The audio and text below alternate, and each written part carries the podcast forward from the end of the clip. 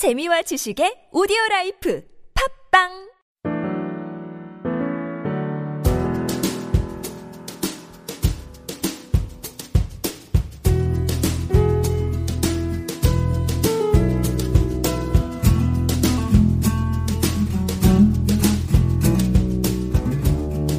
안녕하세요. 박사의 직장 꿀팁. 저는 직장 꿀팁을 이끌어가고 있는 짱우배입니다. 제 옆에는 저희들에게 좋은 직장 꿀팁 주시고 계시는 어, 후 박사님 모셨습니다. 후 박사님 안녕하세요. 안녕하세요. 잘 지내셨어요? 네. 아이고 그 우리 박사님 저번에 이제 커밍아웃 하셨잖아요. 저번 회차에. 박사 아니라고. 네. 네. 그 직장 후배들을 위해서 지금 팟캐스트 진행하고 계시지만 이제 또 책도 출간하실 예정이잖아요. 박사님 네. 어떻게 준비 잘 되고 계세요? 예, 열심히 쓰고 있습니다. 음. 이 자리를 빌어서 그 01928 아이디, 01928 아이디. 예, 어, 올려주신 분 또 너무 좋은 말씀을 해주셔가지고요. 네네. 예, 저희가 따로 그 답글은 안 드리지만 소중한 의견 음. 잘 참고해서 어, 좀 더 좋은 팟캐스트를 만들도록 하겠습니다. 네.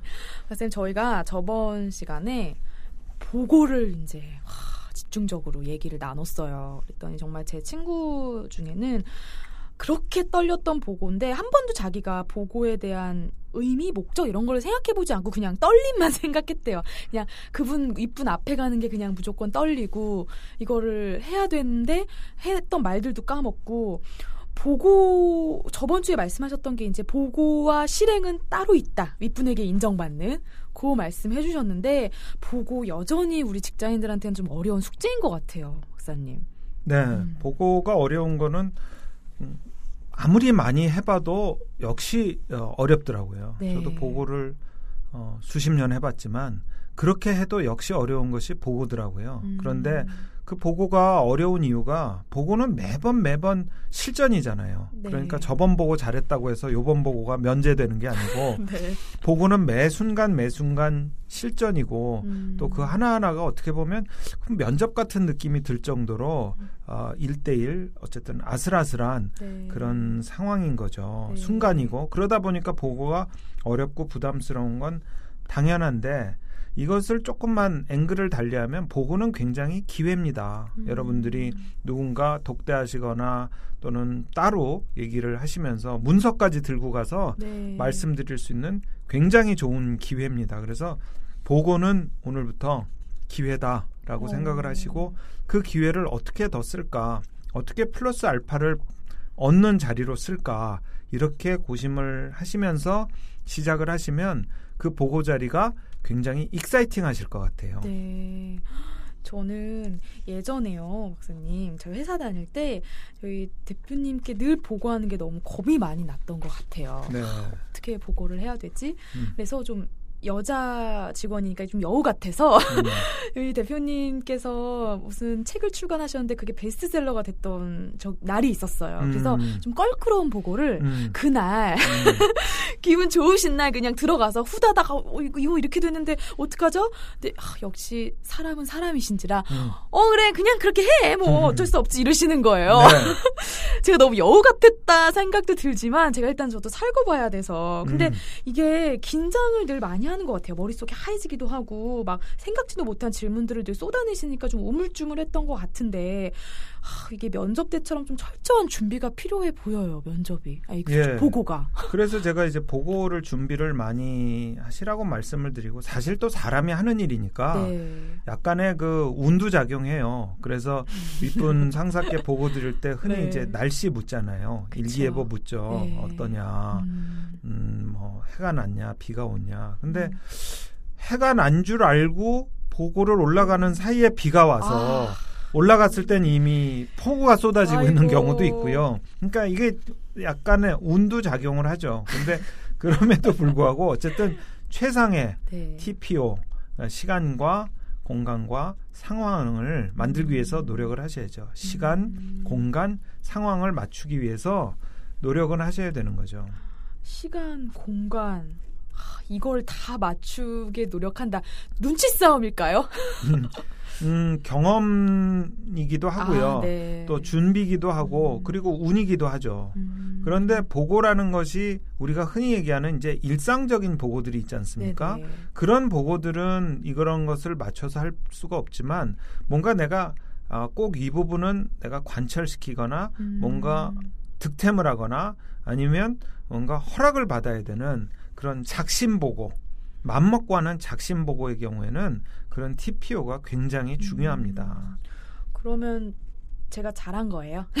아 너무 잘하셨죠. 그- 이게 물론 이제 아주 그 날씨가 네. 변덕스럽지만 않다면 네. 좋은 날씨 때 음. 아, 들어가시는 게 좋고요. 저는 음. 예전에 네. 보고를 들어가려고 했는데 뭐 문 밖에 귀 대보고 뭐 목소리 들어보고 아.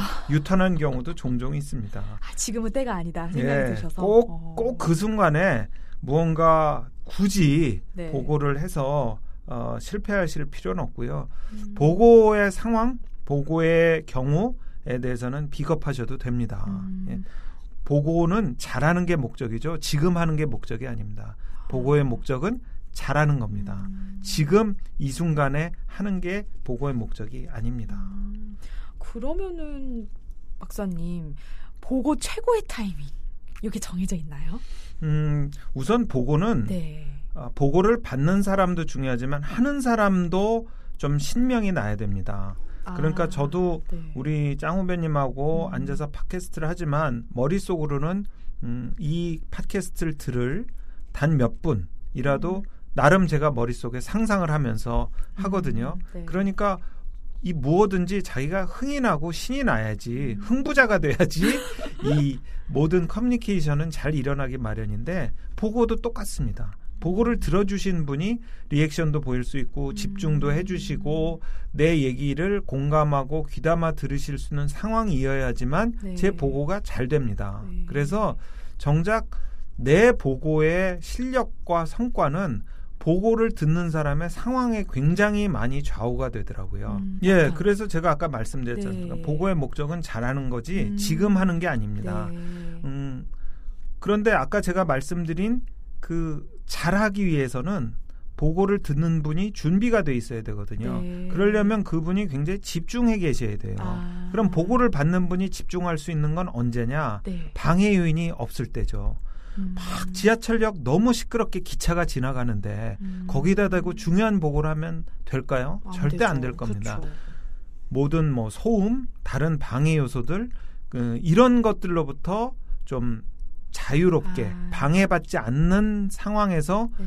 어, 보고받는 분의 집중력이 최고로 높아졌을 때 어. 거기에 심지어 보고받는 분이 기분도 좋아져서 어. 이 집중력이 신나서 네. 높아져 있을 때 보고를 드리는 것이 가장 좋죠. 아, 그러면 그런 곳은 역시 뭐 사무실이 가장 클 테고요.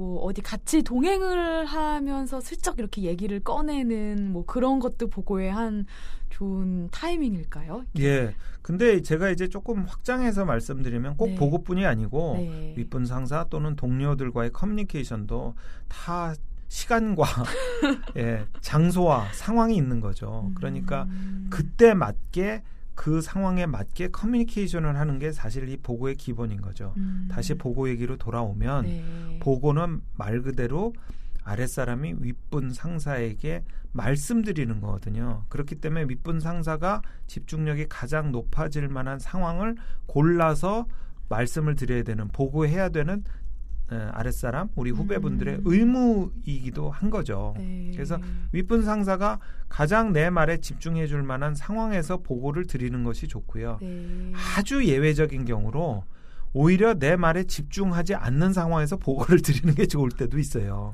아. 예를 들면 급히 퇴근하시라고 웃도를 챙기실 때 네네. 어, 저 내일부터 휴가 갑니다. 뭐 이런 거는 사실 또 애교로 봐주실 수 있는 거죠. 네, 그런데 네. 너무나 너무나 중요하거나 긴급한 보고를 말도 안 되는 상황에서 사람들의 예를 들면 많이 기다리는 엘리베이터 앞에서 음. 지나가듯 보고하는 거. 음. 그 다음에 제가 경험했던 건데 참 받고도 좋지 않은 보고인데 네. 내가 마침 지나가는 참에 네. 나를 보고 와서 하는 보고. 어, 제가 보니까 정말 내가 눈에 띄어서 우연히 에, 하는 보고 이런 보고는 그 보고가 중요할수록 참 그 후배분한테 어, 마음이 안 가더라고요. 그래서 아. 보고는 시간과 때와 그 상황을 맞춰서 하는 것이 굉장히 중요하다는 말씀을 드립니다. 네. 그러니까 우리가 보고에 대해서 생각을 좀 많이 바꾸셔야 돼요.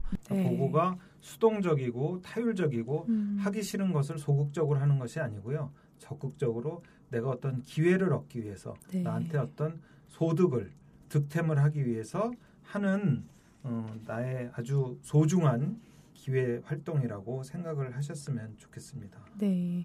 아마 우리 직장 후배분들 그런 이게 욕심이 생겨서 더 이게 좀 두렵거나 좀 그러신 부분도 있을 것 같아요. 그러니까 이게 어, 많은 시간을 공들여서 했으니 잘하고 싶은 마음이 있는데 이게 또 쉽게 되지는 않고 절박함이 있고 욕심도 생기니까 우리 후배분들 입장에서는 이게 좀 가장 큰 숙제, 어려운 부분이라고 느끼실 수도 있을 것 같긴 하거든요.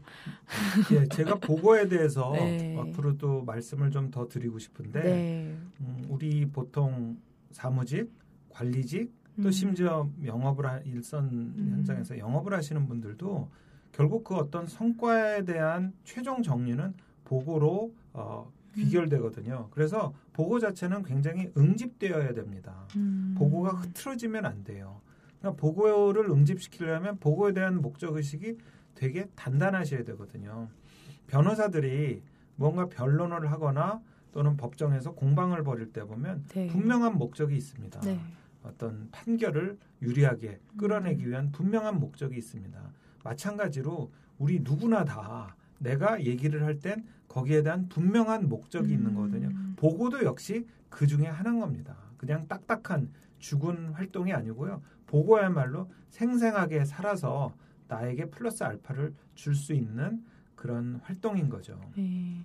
그 분명한 목적 을 처음부터 세우지 않으면 이 보고가 뭐 아무리 좋은 타이밍, 어, 박사님께서 계속 말씀하시는 여러 가지 뭐, 뭐, 입체적으로 얘기하고 자연스럽고 아기자기 얘기, 이런 것들이 다 사실은 무용지물이 돼버릴 것 같아요. 이 보고의 목적을 정확하게 세우는 게 가장 중요하네요. 그렇습니다. 네. 보고가 길을 잃으면 네. 정말 어, 보고 받는 분도 보고 받는 사람도 불편한 보고가 되거든요. 음. 그러니까 문을 열고 들어왔으면 그 문 안에서 얘기를 하고 다시 문을 닫고 나가야 되는 겁니다. 네. 이게 이제 변호사들이 흔히 쓴- 쓰는 하나의 그 변론 기법 음. 중에 하나이기도 한데요. 문을 열고 들어왔으면 그 안에서 얘기를 충분히 하고 본인이 문을 닫고 나가야 되는 거거든요. 그것이 뭐 두괄식이든 미괄식이든 음. 어, 이렇게 어떤 방향에 대해서 논리에 대해서 분명히 서야 되고요. 그러려면 음. 목적 의식이 분명해야 되는데 이도저도 아닌 거 응집되지도 음. 않고 목적 의식도 없고 방향성도 없으면 막 들어와서 윗분의 생각 속으로 윗분의 시간 속으로 윗분의 상황 속으로 들어와서 마구마구 길을 헤매고 음. 점수만 다 까먹고 나가게 되는 거거든요. 그래서 어, 보- 응집된 보고 내가 반드시 어떻게 어떻게 해야겠다는 목적 있는 보고만 하시도록 훈련을 하시고 준비를 하시길 권합니다.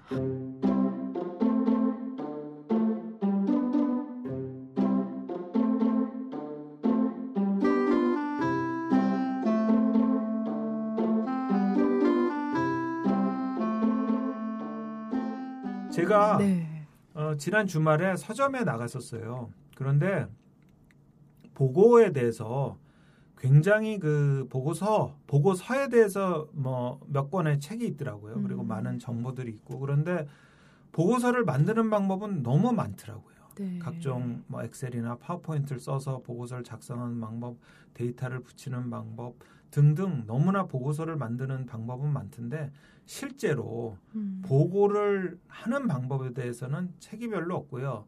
사실 보고를 잘하는 방법에 대해서는 책 갖고 배울 수 있는 게 아닙니다. 음. 우선 본인이 실습, 실행을 많이 하셔야 되고 네. 그 다음에 본인이 본을 받을 만한 그런 롤 모델, 아, 카피가 있으면 좋겠죠. 음. 어, 보고에서 제가 무언가 이렇게 하나의 틀로 삼을 만한 네. 그런 분이 있으면 어, 그것을 배우면 좋죠. 배우고 그거보다 더 음. 나아지셔야겠죠. 그래서 보고는 사실 굉장히 많은 연습이 필요하고요. 또 그 연습 속에서 어, 방송 사고도 있을 수 있습니다. 네. 좌절도 있을 수 있고요. 제가 보고 드렸던 것이 안 맥히거나 음, 뭔가 이렇게 실패하는 경우도 있을 수 있고요. 그것 또한 배우는 거죠. 음. 저는 열심히 보고서를 써서 정말 준비를 엄청나게 잘해갔는데 숫자 하나 잘못돼 가지고 제 윗분 상사가 그 보고서를 종이 비행기처럼 날리셔서 제가 그걸 받으려고 회의실 안을 허둥지둥 뛰었던 경우도 있습니다. 무슨 또 심보실까요, 그거? 음, 그분은 저한테 굉장히 따끔한 음. 교훈을 주셨던 거죠. 네. 손으로 주셔도 좋은 되는데 네. 그거를 이렇게 아, 무슨 그 물수제비 뜨듯이 네, 네. 공간에 날리셔 가지고요. 어, 그거를 제가 봤는데 막 얼굴도 화끈거리고 음, 주변 분들이 다 보는데 부끄럽기도 네, 하고. 부끄럽기도 하고 그런데 또 그 머릿속에선 저걸 내가 잡아야지 그래도 덜 창피하다 그래서 간신히 잡았는데 그 이후로 네. 어, 그, 그 데이터에 대해서는 굉장히 아. 강한 아, 조심을 하죠. 아, 그 이게 그런 거네요, 박사님. 어쨌든 박사님도 이런 종이 비행기 사건으로 인해서 그렇게 숫자 하나도 굉장히 집중하고 아 이거 조심해야겠다 생각이 들었던 것처럼 우리 후배님도 이거 부딪히는 수밖에 없을 것 같아요. 부딪혀서 아 이게 이게 더 좋은가, 이게 더 나은 방법인가, 또 윗분마다도 다 성향이 다르실 것 같아요. 어떤 분들은 뭐 조용한 사무실에서 이렇게 보고 받는 게 좋으신 분들도 있는가 하면 어쩌면 이메일이나 뭐 이런 서면 보고가 더 좀 편하신 분들도 있고 어떠세요, 박사님? 그 이게 보고가 가장 최상의 보고라는 게 딱 데이터가 있을까요? 음, 보고를 아까도 말씀드렸지만 네. 보고를 받는 분의 집중력을 어, 1부터 10까지 놓고 보면 네. 어느 정도의 집중력과 시간과 공간이 필요할까를 어, 우리 후배분들이 음. 본인이 생각을 하셔야 돼요. 네. 그래서 저 같은 경우는 이 집중력이 높아지는 상황을 어, 고심을 많이 했는데 윗분 상사의 경우에 네. 그분들의 경우에 자동차 안에 있을 때 일단 아. 집중력이 높아지시더라고요. 차 안에서. 네, 그러니까 근데 차 안도 이제 두 가지 종류로 나눌 수 있겠죠. 음. 그분이 혼자 차를 타고 가거나 또는 음, 뭐 누군가와 어, 있지 않는 경우, 그러니까 네. 예를 들면 기사분을 통해서 음. 운전을 이렇게 뒤에서 어, 가신다든지 그런 경우가 있고요. 그런 경우에 제가 이제 보고를 하는 경우가 두 가지로 나뉜데 하나는 제가 그런 경우에 유선으로 전화를 어, 드린 경우가 있고요. 다른 또 한 경우는 제가 이제 동승했을 때, 음. 동행했을 때인 거죠. 음, 유선으로 하는 경우에도 집중력이 굉장히 높아집니다. 왜냐하면 그분은 그 안에서 할 수 있는 게 전화 통화밖에 없으니까요. 음. 그리고 어, 특히 제3자가 있다 하더라도 전화 통화 넘어 소리가 나오지 않는다면 그 볼륨만 크지 않다면 그 보안성도 유지되니까 그 보고는 어, 굉장히 유효적절하게 쓰실 네. 수가 있고요. 음, 반대로 이제 동승 보고는 정말 밀착도가 높습니다. 그거는 어, 뭐 귓속말까지는 아니더라도 네. 굉장히 이제 어, 차근차근 그 음. 왕복 시간 동안 말씀드릴 수 있는 좋은 상황이 음. 되는데 이게 이제 제 3자가 계실 때 누군가 다른 분이 있을 때 좀 말하기가 곤란한 경우가 있고요. 요즘은 또 뭐 블랙박스 기능이 아, 있어서 보안상에 보안상의 네. 문제 있고. 결정적으로 이 동승 보고의 단점은요. 정말 조심히 쓰셔야 되는 건 효과도 큰 만큼 단점도 큰데 그 단점 뭐냐면 이 보고가 잘 안 풀렸을 때 어, 빠져나갈 방법이 없다는 겁니다. 이 달리는. 차 안에서 그쵸. 내릴 수도 없고 그쵸. 뭐 회사 같으면은 물러나면 되잖아요. 음. 어디 방을 나가거나 음. 제자리로 돌아오거나. 근데 차 안에서는 이게 어쩔 수가 없다는 겁니다. 그래서 이 어색하고 네. 불편한 상황을 견딜 수가 없는 거죠. 그래서 이 보고는 어쨌든 시간과 공간과 상황을 상황을 잘 생각하셔서 거기에 맞춰서 하셔야 되는데 차안 보고는 통상적으로 음, 보안 문제만 없다면 집중력이 음. 굉장히 높아지는 장점은 있습니다. 네, 아 그렇구나. 이 동승보고가 그런 상황이 또 있을 수 있겠네요.